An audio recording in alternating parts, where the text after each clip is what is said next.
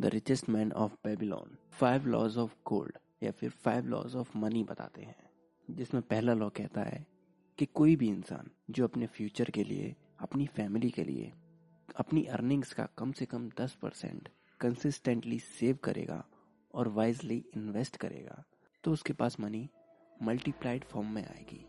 और मेरे पास जितना ज़्यादा गोल्ड या पैसा होगा, मेरे पास उतना ही ज़्यादा और गोल्ड और पैसा आएगा, वो भी इंक्रीजिंग क्वांटिटीज में।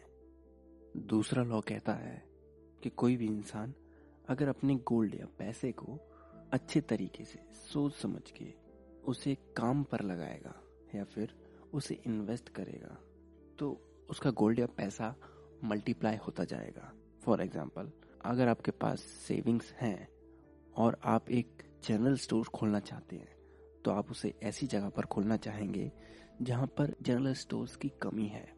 तो आपने अपनी सेविंग से एक जनरल स्टोर खोला और आपका पैसा अब आपके लिए काम करने लगा। आपकी जो इन्वेस्टेड मनी है, अब वो आपको बहुत सारा रिटर्न ला के देगी। इसे कहते हैं पैसे को काम पर लगाना या फिर सोच समझकर वाइजली इन्वेस्ट करना।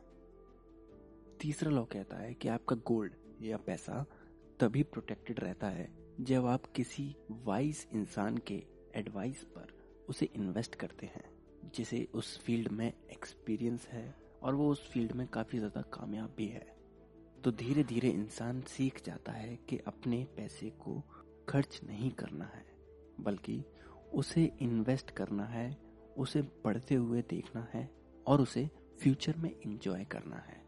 जब आपका गोल्ड या पैसा मल्टीप्लाई हो जाएगा और फोर्थ लॉ कहता है कि जिस इंसान के पास गोल्ड होता है या फिर पैसा होता है, पर उसके पास स्किल नहीं है, उसे हैंडल करने की, और फिर भी वो इन्वेस्ट करता है ऐसे बिज़नेस या फिर ऐसे पर्पस के लिए जिसे वो समझता नहीं है तो फिर वो अपना पैसा या गोल्ड बिल्कुल ही गवा देगा। वॉरेन बफेट, जो कि दुनिया के सबसे अमीर इन्वेस्टर हैं, वो भी ये कहते हैं कि आप किसी ऐसे बिज़नेस में इन्वेस्ट ना करें जिसे आप अच्छी तरह से समझते ना हो। इसलिए आप कभी भी ऐसे बिज़नेस में इन्वेस्ट ना करें जिसे आप समझते नहीं हो।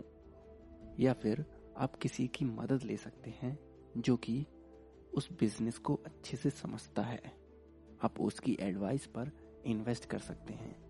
और फिफ्थ लॉ कहता है कि गोल्ड या फिर पैसा उस इंसान के हाथ से भी फिसलता जाता है जो कि ऐसे लोगों को फॉलो करते हैं जो कि उन्हें धोखा दे रहे हैं। जो कि उन्हें कुछ रातों में अमीर बनाने का सपना दिखाते हैं।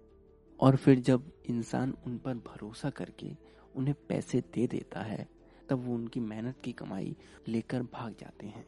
तो हमें ऐसे किसी भी सोर्स पर भरोसा नहीं करना है, जो कि हमें बताता है कि हम रातों रात अमीर बन सकते हैं, या फिर हम बिना मेहनत किए अमीर बन सकते हैं। और आपको रियलिस्टिक रहना होगा, क्योंकि रातों रात अमीर बनना बहुत ही नामुमकिन सी चीज़ है। ऐसे कई सारे बिज़नेस मॉडल्स भी होते हैं, जिन्हें आप अपनाकर अमीर हो सकते हैं, लेकिन वो भी आपको रातों रात अमीर नहीं बनाएँगे। आपको कंपाउंडिंग की पावर समझनी होगी। आपको ये समझना होगा कि हम अगर लगातार इन्वेस्ट करते रहेंगे रेगुलर बेसिस पर कंसिस्टेंसी के साथ तो हम लॉन्ग टर्म में ज़रूर अमीर बनेंगे।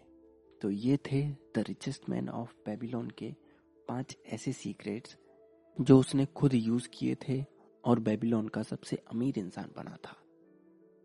अगर आपको हमारा पॉडकास्ट पसंद आता है तो आप हमें एप्पल पॉडकास्ट या पॉड चेजर जैसी वेबसाइट्स पर फाइव स्टार रेटिंग देकर एक थैंक यू बोल सकते हैं। तो आज के लिए बस इतना ही। अगले हफ़्ते फिर मिलेंगे। तब तक के लिए अपना ख्याल रखें और सीखते रहें।